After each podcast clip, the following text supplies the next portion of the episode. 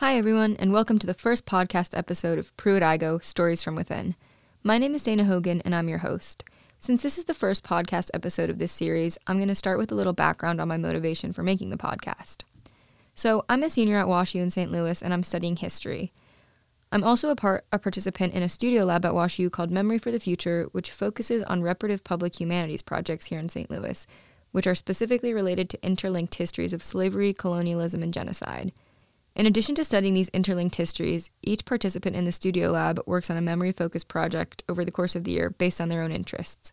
For my project, I decided to focus on Pruitt-Igoe, which was a public housing complex in St. Louis that opened in the 1950s and was demolished in the 1970s. I first became interested in this topic when I went to visit the former site of Pruitt-Igoe, which is at the intersection of Cass and Jefferson for anyone familiar with St. Louis, and I accidentally drove right past the site because there was nothing marking the land. I was shocked by this silence and immediately started researching the history of Pruitt-Igoe. And to make a long story short, I developed my project around recording oral histories of former Pruitt-Igoe residents. This is where the podcast comes in. In addition to the oral histories being offered online through an ArcGIS story map, you can find a link in the description of the podcast. I'm making this podcast to offer a shorter media format of those oral histories, which I'll supplement with more complete historical context that may not have come up in the oral histories. That being said, the focus of this first episode is the St. Louis tornado of 1959 and its permanent impacts on Pruitt-Igoe. I hope everybody enjoys. Since this is the first episode of this podcast series, I'm going to start with a brief history of Pruitt-Igoe to kind of situate you in St. Louis's history. So, Pruitt-Igoe, as I mentioned before, was a public housing complex, and it first opened in 1954 and was demolished from 1972 to 1976. Pruitt-Igoe was funded by the Housing Act of 1949, and it cost an estimated $30 million to build, making it the largest, largest public housing project in the United States at the time. Over the course of Pruitt-Igoe's lifetime, it was home to tens of thousands of residents, a large portion of which were families. Some former residents that I've interviewed have actually estimated that with turnover rate and everything, Pruitt-Igoe could have housed up to 100,000 people during its lifetime. In the mid 1960s, maintenance at Pruitt-Igoe started to slip and vacancy rates began to increase before eventually residents were asked to move out and at the end of the 60s and the first buildings were then demolished on national television in 1972. Lastly, in academic circles, much existing scholarship on Pruitt-Igoe either focuses on the flawed architecture of the building or only focuses on its decline and negative experiences there. There are very few easily accessible first hand accounts of life at Pruitt-Igoe, which was probably my primary motivation for recording these oral histories because I just couldn't find, no matter how much research I did, I could not find any first hand accounts that just talked about daily life. So, through the oral histories I recorded, I was able to discover so much more about Pruitt-Igoe than I was ever able to find in a journal article, a book, or pretty much most academia. So that brings us to the topic of this episode, as one of those primary discoveries that shocked me the most was learning that there was a tornado in St. Louis in 1959, which I had never heard about before. So, for some backstory, from February 9th to February 10th in 1959, there was a tornado outbreak in St. Louis that consisted of a total of 17 tornadoes. The strongest of these tornadoes was an EF4 level that ripped through most of downtown St. Louis, leaving a path of incredible destruction and killing 21 people and injuring over 300 others. And I think it cost about $50 million in total damages at the time. And for those unfamiliar with tornado scales, as I was before I did this research, EF5 is the highest strength on the scale. Um, it's the most damaging tornado, similar to a Category 5 hurricane. So the EF4 that ripped through St. Louis was just one level was just one level below. This specific EF4 tornado lasted an estimated 35 minutes and caused significant destruction, destroying the roof of the St. Louis Arena and especially affecting the residential neighborhood to the west of Pruitt-Igoe, which would now be known as JeffVanderLou. Also, you can find a map of the tornado's path linked in the description of this episode.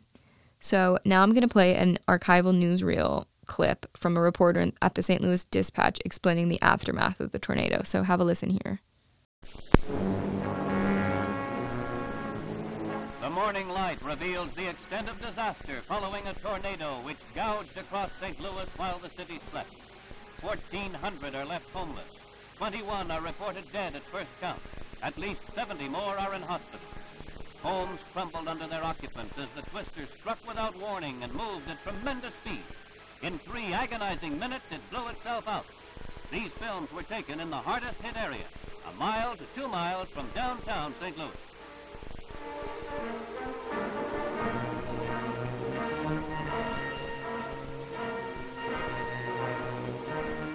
Worst destruction is in crowded tenements.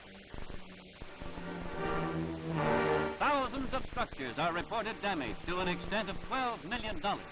President Eisenhower has declared the stricken city a disaster area, making it eligible for federal relief funds. The tornado followed almost the same path of one in 1927, which killed 78. In the clip you just heard, the reporter explains that the worst destruction affected crowded tenements. In total, this tornado decimated almost 50 homes and significantly damaged over a thousand more. As a result, there were almost 1,500 low income residents without homes in this neighborhood. They needed immediate temporary relief housing, and the government decided to move them into Pruitt-Igoe. So, this is where we get to the meat of the podcast episode. I first learned about this tornado when I recorded an oral history with Michael Willis, who lived in Pruitt-Igoe for a few years in the late 50s. And he mentioned the tornado, and I had to ask him about it because it never came up in any of my research on Pruitt-Igoe. When he first explained it to me, we were not recording, unfortunately. However, the gist of what he said was that there was an almost biblical tornado in 1959 that was St. Louis's equivalent of Hurricane Katrina. Then I met another Pruitt-Igoe resident named Ben, and I recorded his oral history. And in his recording, he offered a much more detailed opinion on the tornado. Listen to what his theory was here. In 1959, there was a major tornado that went through St. Louis. Yeah. And it damaged um, the neighborhood immediately around Pruitt-Igoe, especially to the west of Pruitt-Igoe. And it actually, the buildings would come together and, and, and it took out one building, it took out the, some of the wall between the 2 the two the upper apartments. I don't know if that if it was, if it was internal damage, but the place up there, which is now probably called the JeffVanderLou area, was so devastated that they, they had to find emergency housing for the people who lived in those homes, and which were cold water flats also. And they moved the people into Pruitt-Igoe for emergency housing, and it was temporary until they could find some place for the people to go live. Well, that never happened. And with that, somehow it kind of butted, up, butted against or, or created some type of, of uh, uh, budget problem with maintaining the buildings. And that's when we, around that time was when you started seeing, uh, and I was old enough to sort of realize that something was wrong because we didn't have the normal, we had, every building had at least one or two custodians assigned to it. Kind of started seeing less and less of that because custodians actually doubled as uh, probably got extra pay to run baseball teams, softball teams, and things Oh, like just that. of general. Yeah, and uh, and you start seeing less of Carl Reed and Mr. Atkins and people like that because I, I, I I believe what happened, they probably started laying them off. You know, and uh, being a, a preteen or a teenager, young teenager, you know, you didn't put two and two together. When you get 25, 30 years old, then you start seeing that's what happened. And that's when it started slipping. Wow. Okay. Uh, people tried to do what they could to maintain, you know, um, making sure that the the, the, um, the skip stop areas where the elevators would, would, would landing, mm-hmm. you could walk through. People try to keep that clean, you know, and, and stuff like that on their own. So that's what I'm saying. It was like a, a neighborhood, a community. People pitched in and did that. But that's when the changes started happening. So, to sum up his theory, Ben explained that after the tornado ruined the neighborhood next to St. Louis, all the victims that needed emergency housing were supposedly temporarily moved into Pruitt-Igoe without any applications or background checks or anything, which was all necessary for families that originally moved in in 1954. Um, and this temporary housing situation turned out to be permanent. These new residents were never moved out. As a result, this influx of residents stretched the Pruitt-Igoe's budget pretty thin, and beginning in the 1960s is when residents start, started to see the maintenance begin to slip. I also asked another resident, Chester Deanes, about this when I recorded his oral history. And although he didn't share the same theory as Ben, he does remember the tornado ripping through Pruitt-Igoe. Listen to what he has to say. I'm not sure if you, if you, Well, I, your I, take on that is. You know, I don't know. uh, My take on that is not the same as his, but Okay. I do remember that tornado. It, uh, you could see it from my window where I flew the kites out of. from my window where I flew the, flew, flew, flew the kites out of. Yeah, from my window where I flew the kites out of. You could see how it skipped and it went and ravaged some homes west west of us. Right, west of us. Oh yeah, yeah, I remember that part. Yeah. That's crazy. Mm-hmm. However, in the first five to six years of Pruitt-Igoe's life, many former residents remember the maintenance being perfect. As Michael explains, talking about those early days, I, I still remember the name of one of those guys. Uh, His name was Mr. Orange. He had a stick.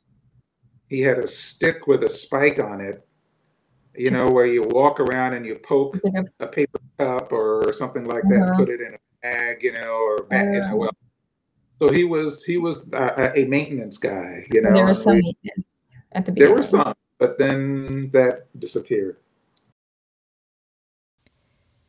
And then Ben shared similar memories of the early days of maintenance. And um, Pruitt-Igoe, against contrary but you know belief, was a very neat and well manicured facility in 1954 when, When we opened. there. When it opened, um, there were normal. I think they inspected the apartments twice a year, every six months or so. They would also come in and, and made sure that pest control was going on. There were no mice at the time, but you know, I guess bugs, you know, stuff like that. They would come twice a year and spray. Uh, I remember my mom had to make sure that everything's out, out the shelves, uh, on the tabletops, the under underneath uh, cabinets were open, open. open, so that they could spray thoroughly, and it worked. It worked. Overall, what I found so interesting about this was that I had never read about the tornado in any academia or books on the subject of Pruitt-Igoe, and the tornado seemed to be a pretty significant catalyst for Pruitt-Igoe's failing maintenance. All of the oral history interviewees I met made a point to mention that maintenance and living conditions were pretty spot on in the first few years after Pruitt-Igoe initially opened. It was only in the early to mid 60s that major issues started to, to arise. And although the decline of Pruitt-Igoe's maintenance cannot be solely contributed to the tornado of 1959, it does seem that there is a significant shift in Pruitt-Igoe's role in St. Louis history after the tornado touched down. So here concludes episode one. If you want to learn more about the tornado of 1959 or listen to the full length oral histories that you heard snippets of throughout this episode, you can visit our Studio Lab website at m4f.community, m4 as in the number 4 f dot community, where you will find a page with links and information to all of the projects the participants have been working on for the past year. You can follow the link to our story map, and you'll be able to explore what I've been working on for the past semester and learn a little bit more about the oral history interviewees as well. Thanks everybody for listening, and I hope to see you on the next episode.